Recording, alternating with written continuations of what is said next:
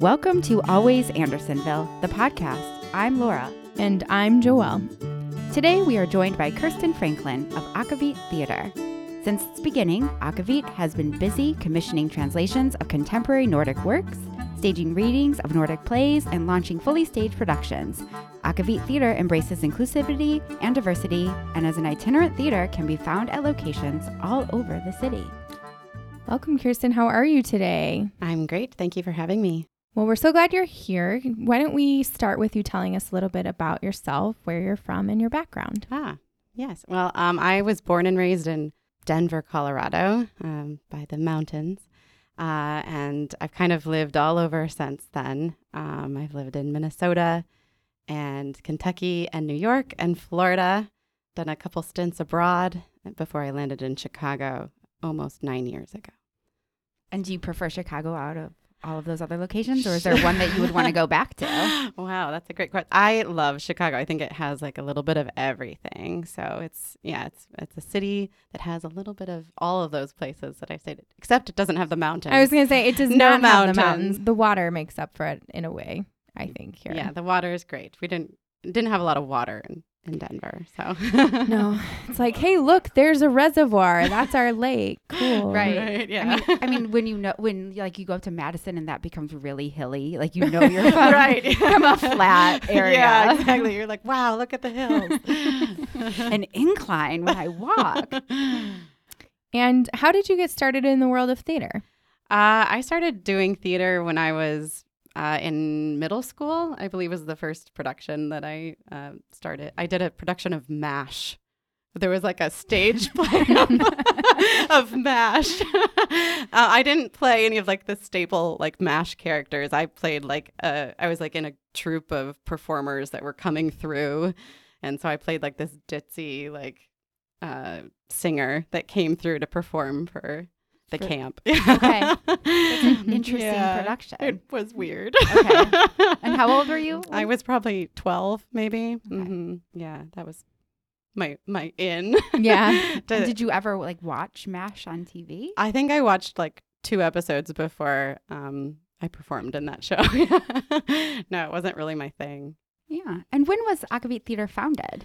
Akvavit uh, was founded in 2009, and it um, our founders, Chad Eric Bergman and Bergen uh, Anderson, knew each other from Swedish camp, and uh, they both had a love of theater and applied for this grant with the Swedish bank, and were able to get it.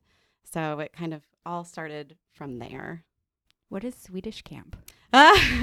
so up in Bemidji, Minnesota, there's um, a place where you can go to language camps and um, just kind of spend a week there and learn a language while you're, um, I don't know, camping or whatever. And they have different languages there. My sister actually, my sister Erica went to the Norwegian version up Hmm. there. Um, but there's a Swedish one as well, and I don't know. There, there's I don't know what else there is, but there's a lot of different languages you can learn up there. Very cool. Yeah. And have you been involved with the company since its start as well? Or? I came in in 2010. I was cast in the very first full production that Akvavit did called Red and Green, which was a play that uh, it's from Denmark, but it took place in Nepal, of all places.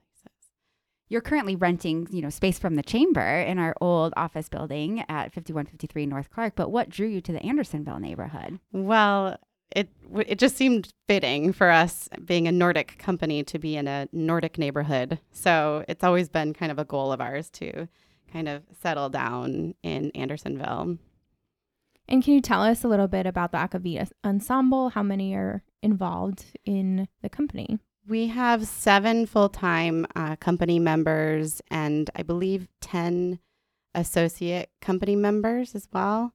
And I may be counting that wrong, but um, we've we've invited a few more in recently, um, and then we have a couple uh, a couple new interns. So there's a there's a lot of people that are cycling in, which is exciting. Um, and we work with a lot of outside artists as well. Um, so we have a lot of friends of Akvavit as well that Mhm. have worked with us over and over again. And last year, Akvavit performed in various locations around Andersonville, including the Andersonville Galleria and the Swedish American Museum storefront at 5217 North Clark. Are there any other businesses you would like to pop in to do performances at? Oh my gosh, that's sort of like my dream. I love doing these like site specific performances that are just unexpected. And um, that's something that I, I would like to uh, continue to do. That show was commissioned um, by us um, and written by another company based out of Denmark um, called Drama Fronten. And uh, they do these kind of performances every year in Denmark. And they actually uh, get writers from all five of the Nordic countries to write on a specific topic. And then they find different locations for them to perform uh, these shows. And so that it, the concept came from from them and so we commissioned them to write plays for for Andersonville, um, and we hope to do some more of that in the future with them. So. And why do you think immersive theater like that is so important, not only for the audience, but also for your performers? There's nothing like being in a room where you can actually see every facial gesture of the actor in front of you. You can really feel like you can connect, and the actor might even, you know, interact with you. Um, and it makes it feel personal. It makes it feel real. It feels like this isn't, um, you're not just some fly on the wall. You're actually there being a part of it. And um, at first, I, I, I bring my students, I'm a professor of theater, and I bring my students sometimes all, um, to see some of these shows, and oftentimes they've never even been to a show. And so I love watching them because they at first feel really kind of like out of place or they feel uncomfortable in that space so close to the actors. But it's so fun to watch them transform um, as time goes on throughout the, the performance. They engage and really lean in. And then by the end, you can tell that they're invested, really a part of the, the show. And that's something that like a big theater can't provide. You can't feel like you're actually a part of it. So being being right there up close is a pretty special thing. Well, you have your your second annual benefit coming up, but before we talk about that, are there any productions that you're currently working on? Uh, we will be announcing our season at our benefit, wow. but I can say that we will um, be doing um, a world premiere uh, reading in September from one of our favorite playwrights from Denmark, and she will be coming over to not only work on that um, reading, but she will also be directing it. So that's pretty exciting. And then we're, we're going to do a, um, a, ba- a back-to-back performance out of that's coming from Norway. Um, I, I will not announce now what those shows are, but um, uh, we will have two productions that will kind of will be a two it will be a two-hander night. They're two short plays, both from Den- both from Norway. So why don't you tell us a little bit more about the benefit then? Yeah. So um, on June 24th, we have our second annual uh, benefit concert called A Little Night of Nordic Music. Um, the name derives from uh, Ingmar Bergman's uh, movie Smiles for a Summer Night, which was made into a musical by Stephen Sondheim um, many years later. Um, and so that's the connection to, to Sweden. Um, and so there will be some songs sung from A Little Night Music, but also songs from Chess, songs from another um, ABBA musical uh, that's called Kristina. And then we'll also have some songs, um, uh, ABBA songs, some other um, contemporary Nordic artists um, that you may not have heard of, but will um, maybe you have like First Aid Kit. Um, yeah, I uh, just a plethora of like random, you know, Nordic music. Some that you may not even known was Nordic. so it's yeah. pretty fun. Isn't it like of Monsters and Men? They're Nordic. Right? Uh, I think they are. I think they're from Iceland. Okay. Yeah. yeah. Yeah, uh, um, we don't. I don't think we have anything from them, but oh, we have um, Bjork. We have a Bjork performance um, from uh, She Speaks in Tongues, which is a local band here, um, led by Kate McCandless. So, and um, our headliner for the the night will be singing a song from Chess, um, and that's Jared Howelton. He's from uh, the cast of Hamilton here in Chicago. So that's exciting. Yeah. And that's being held at the Swedish American Museum, correct? That's and you held your first benefit there as well. That's correct. Yeah, the Swedish American Museum has have been such great partners for us um, since the inception of our company. They actually hosted our very first reading um, back in 2010. And Tre Kronor is providing some of the food. What can um, guests expect to eat? ah, that's a good question. I haven't gotten the menu yet, but I'm sure there will be lots of um, delicious salmon and fish options. And uh, they they usually Swedish meatballs are always in attendance, and some lingonberries, I'm sure. lots of cheese and goodies, lots of lots of good things. So yeah. So, Kirsten, can you walk us through a typical day for you? You're the artistic director, correct? What does that look like for Akvavit? And then I know you said you're a professor of theater as well. So, how do those two worlds combine? Yeah, yeah. It's um, my life is pretty hectic um, because I also have two children as well. So, um, yeah, life does not stop really for me. And my job as an ar- a, a co-artistic director um, is all volunteer based. So it's it's basically whenever I can find time to do the things I need to do. Um, but it consists of a lot of emailing um, and connecting with people um, in the different parts of theater. I mean, there's so many different things that we have to coordinate in the theater world. Um, there's, you know, technical elements, and then there's, you know, marketing, and there's production elements, and there's, you know, there's design and all of these things. So there's just a lot of people to kind of communicate with, and that's uh, that's kind of the joy of um, theater to me is is the collaboration of a bunch of people coming together to create art. So yeah. So I, I'm curious to know, is there like a difference between kind of Nordic plays and, you know, Shakespearean plays or like more American play? Like what is there kind of like a theme or a, a, a message or a tonality to any of those? Thank you for asking that question. Yes, that is one of the things that we pride ourselves on um, the most. Is the reason we do this is that there really is a, an aesthetic to the Nordic theater. Um, American theater kind of stopped in realism, where you're seeing like plays that are that take place in one location. They're in like the, it's like the living room drama kind of um, plays. But the the European countries kind of just took off after Brecht and kind of just um, made things a little bit more uh, crazy, I would say, and they, and things just aren't quite as linear as they would be. Um, the storylines um, might um, come and go. Our our first production, Red and Green, actually um, uh, had nine scenes, but they were jumbled.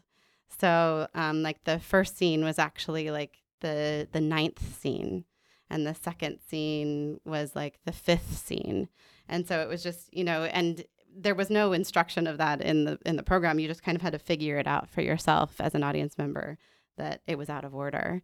Um, and there's something um, really wonderful about that because it makes the audience, if they get it, it makes them feel really smart. It makes them feel like, oh, I picked up those pieces and I figured it out. Um, so yeah, and there's also we at Akvavit like uh, really hone in on three different elements of the Nordic aesthetic, and I'm gonna like probably forget all of them, but one one is silence.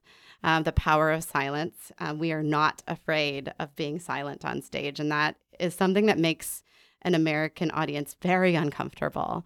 Um, but there's something about that that we just um, we we think is so important to sit in silence and to uh, think about what is being said between those silence uh, you know those silent moments because we can say we say so much more actually when we are silent and so silence and then ambiguity being comfortable with not knowing what's next being comfortable with not knowing um, how things piece together and just living in that space of ambiguity is something that's very common in all of the Nordic plays. And then there's uh, the element of negative space. Mm. So it's uh uh very similar to um, silence in a way, but it's that idea of everything around an object is just as important as the object itself. It's the the idea that when you see um, a picture um, of an object, it's not just the object that's important, but it's everything that's surrounding it that makes the object important. Um, so in uh, in Sami culture, they have very bright hats, um, and it's so that when they're walking through the snow, you can see the hat coming, um, and it's just you're looking at a vast um, sea of whiteness, but you see that pop of hat, and it's the it's that negative space that is just as important as the object itself. And so those are um, the three elements that we see over and over in our um, in our plays, and those are the thing the themes that we kind of hone in on when we're producing. And because you don't have a physical space, how does you know set design work or costume design? How do you go about kind of managing all of that without like one location? Yeah um, we it, it can be difficult. We try to pick a space that fits the play uh, if we can or um, uh, or we if, if we can't if we don't have the ability to do that then you know we just make sure that we are designing the set for that specific space and it's all for us it's all about getting the right people and um, making sure that our designers are working together. And um, so it's it's challenging because we don't have like we don't always have the space in mind when we select a play, um, or we can't you know always do that. But once we know where we what we have, we're you know we work with the elements that we have, and we you know get the blueprint and figure out you know how to design the set. And we usually have to do it off you know in a in somebody's garage somewhere or in a, in a, sh- a, scene shop somewhere and then transport it. And it does make it more difficult, but um, you know that we've been doing it for ten years almost. So yeah. And our colleague David specifically wrote this question for you. Do you have any favorite folk tales you would like to see turned into a production in the future?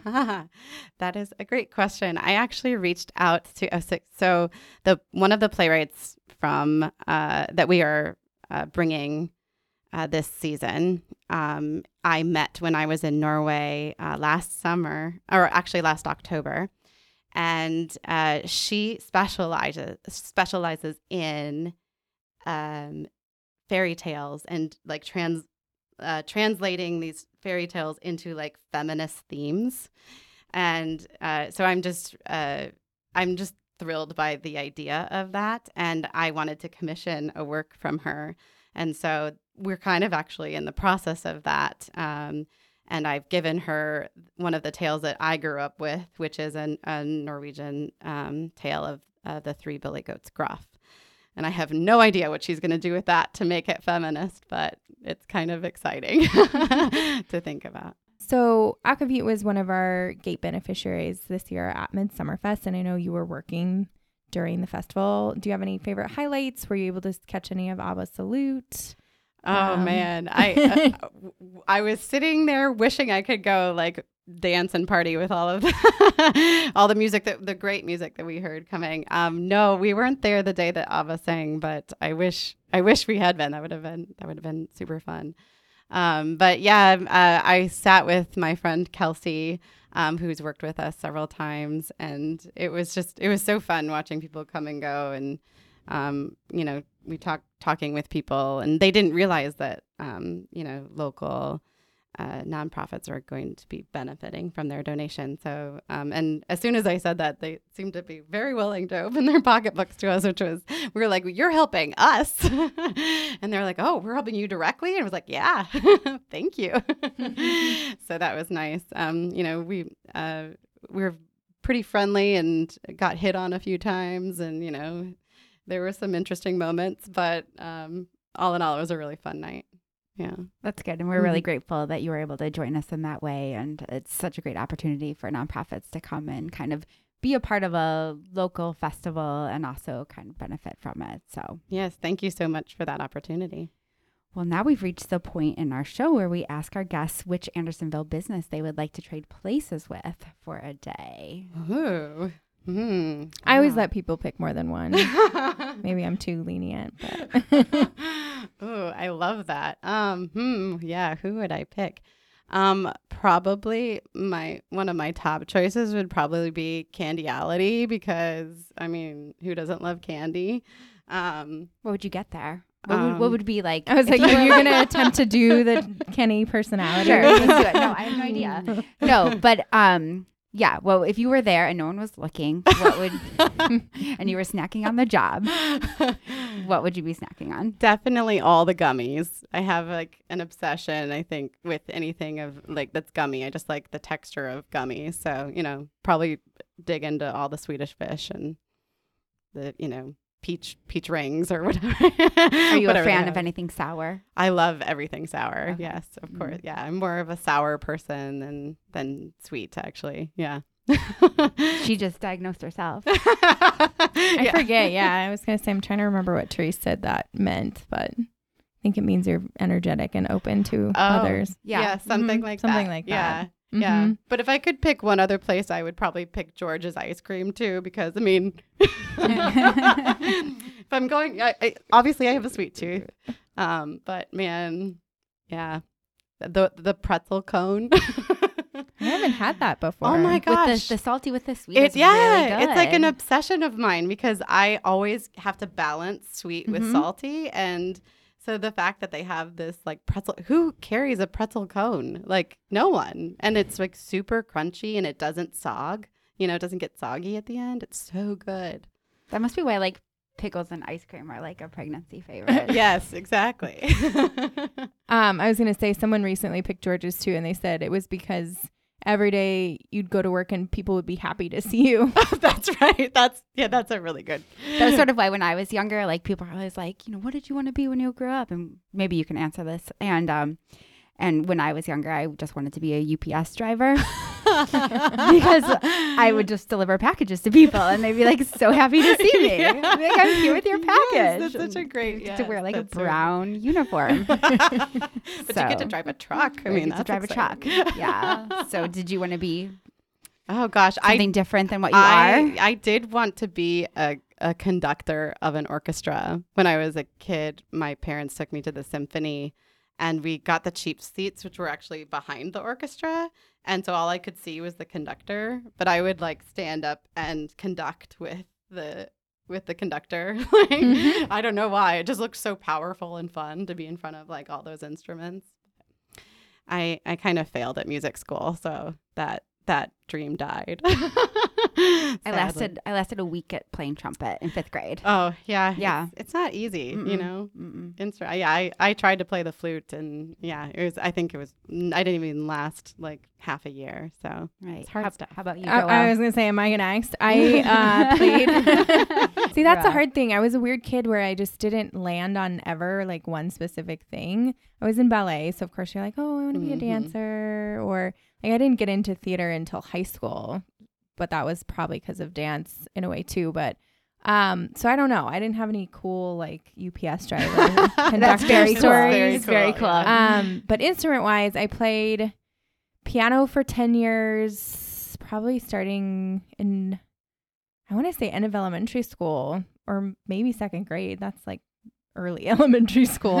um, and then I did the French horn for two years, sixth and seventh. Also, not an easy instrument. But I was like, and I'm done. yeah. Yep, Takes I'm a lot done. of wind. Well, thank you so much, Kirsten, for joining us today. And thank you for listening to Always Andersonville, the podcast. For more information about Akvavit Theater, please visit chicagonordic.org. Show notes on today's episode can be found at andersonville.org. Always Andersonville, the podcast, is produced by the Andersonville Chamber of Commerce. Find episodes streaming weekly on iTunes and Podbean with show notes available at andersonville.org. This episode is brought to you by the Swedish American Museum, currently enrolling Travel the World Summer Camp for ages 6 through 11. Come and explore the food, dance, folk arts, and cultural identities of a different country each day. Find out more information at swedishamericanmuseum.org.